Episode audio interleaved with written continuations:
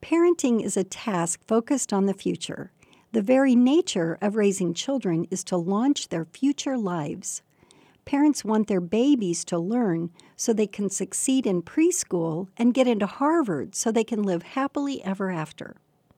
Even in the short term, conscientious parents focus on the future. In the spring, parents plan for their children's fall school enrollment. In February, they decide about summer plans for their kids camp, childcare, activities, and maybe a family vacation.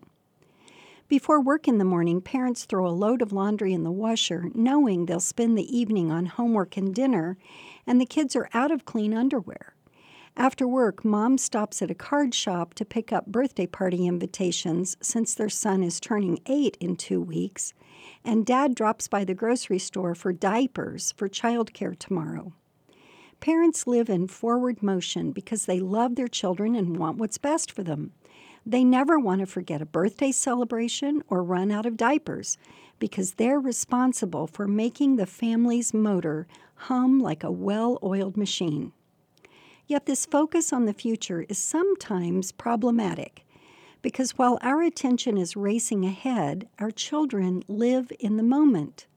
If our thoughts are on tomorrow, we're unavailable to join them in their immediate experience of today.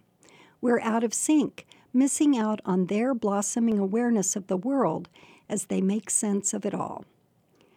Early in my career, I read the book, The Geranium on the Windowsill Just Died, and Teacher, You Went Right On.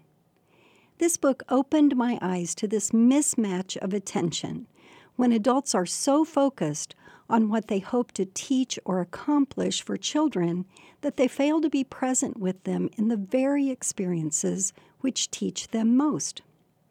No parent and child can be in sync all the time, and research says that isn't even necessary.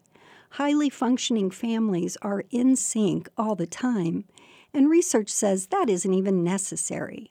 Highly functioning families are in sync about 30% of the time, which is enough to provide children and parents a satisfying connection. Planning ahead is a necessary part of adulting for sure, but sometimes the future can get in the way of a pretty spectacular present. I'm Claudia Quigg.